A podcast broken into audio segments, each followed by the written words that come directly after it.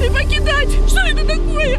I don't know if my friends still alive or not. I don't know. Die stad wordt niet alleen helemaal kapotgeschoten, die wordt ook echt belegerd, uh, uitgehongerd zelfs. Het is een stad waar je eerder misschien nog niet zo vaak wat over had gehoord. Maar die nu bijna elke dag in het nieuws wordt genoemd. Mariupol. Mariupol. Mariupol ligt al weken in de frontlinie van het Russische offensief. Ik ben Chrisje en ik leg je uit waarom juist in die Oekraïnse stad nu zo hevig wordt gevochten. Verhaal kort. Een podcast van NOS op 3 en 3FM.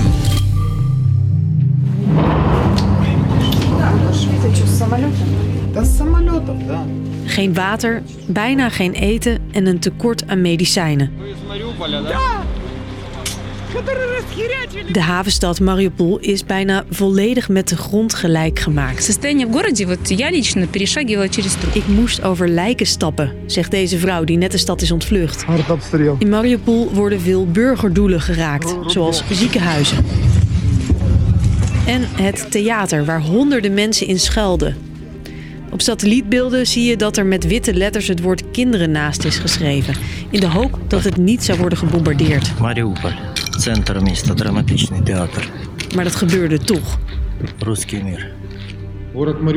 Volgens de burgemeester is het leed van onschuldige mensen enorm. En wordt de stad voortdurend aangevallen. Veel inwoners willen vluchten, maar kunnen geen kant op, vertelt oorlogsdeskundige Bob Deen. Omdat die humanitaire corridors, waar zoveel over is gesproken, steeds maar niet lukken, omdat die beschietingen ook doorgaan. De burgemeester van Mariupol heeft ook gezegd: de hele stad moet nu geëvacueerd worden. Maar ja, krijgen ze er ten eerste maar eens uit. De stad is omsingeld door Russische troepen. De Russen zouden ook mensen uit de stad halen en naar Rusland brengen. Ja, en volgens de Oekraïners gaat dat tegen de wil van die mensen. En dan is dat dus een deportatie, wat echt niet mag. Dat is echt een oorlogsmisdaad. We weten niet wat die mensen willen. Als ik hen was, zou ik er gewoon weg willen. Ja, want het is zo, uh, zo verschrikkelijk en heel gevaarlijk daar. En nu ook de laatste journalisten de stad uit zijn gevlucht, is het moeilijk een beeld te krijgen van wat er precies gebeurt.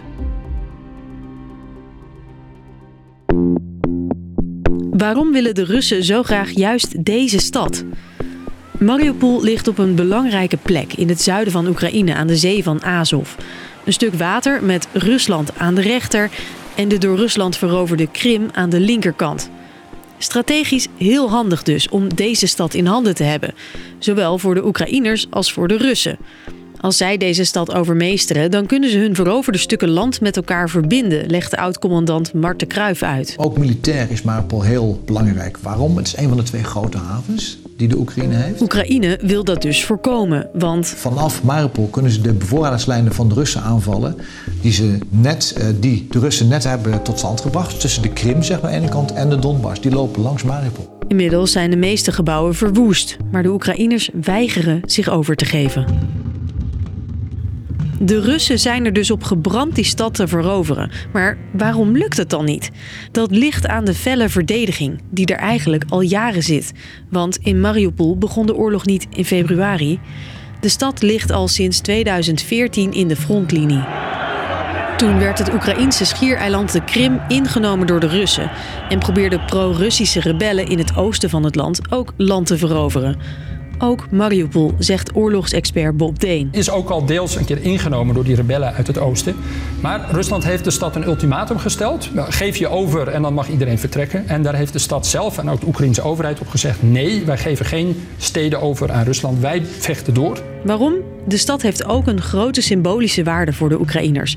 Dat er toen hard tegen de Russen is gevochten en er sindsdien eigenlijk nooit rust is gekomen, is een van de redenen dat de stad ook nu niet snel op zal geven. Daarnaast stuiten de Russen op hevig verzet van het Azov-bataljon. Dat bataljon wordt opgericht als de strijd in het oosten in 2014 begint. Een vrijwillig leger met extreme rechtse denkbeelden, vernoemd naar de zee waar Mariupol aan ligt. Met succes heroveren ze de stad weer. Dankzij die overwinning krijgen ze een heldenstatus en worden ze opgenomen in de Oekraïnse strijdkrachten. En ook nu speelt het Azov-bataljon een belangrijke rol in de verdediging van die stad, waar mensen niet zomaar de wapens neerleggen. En ze laten ook aan Rusland zien, voor elke meter Oekraïns grondgebied die je wil hebben, zal je hard moeten vechten, met heel veel verliezen voor Rusland ten gevolge. Dus, lang verhaal kort. Duizenden mensen in de havenstad Mariupol in het zuiden van Oekraïne zitten er opgesloten. Er is weinig eten en drinken en vluchten is moeilijk, want er wordt hard gevochten om de stad. De Russen willen hem graag innemen, zodat hun bezette gebieden over land met elkaar verbonden worden. Maar de Oekraïners geven de stad niet voor het eerst, niet zonder slag of stoot op. Wil je op de hoogte blijven van de strijd om Mariupol?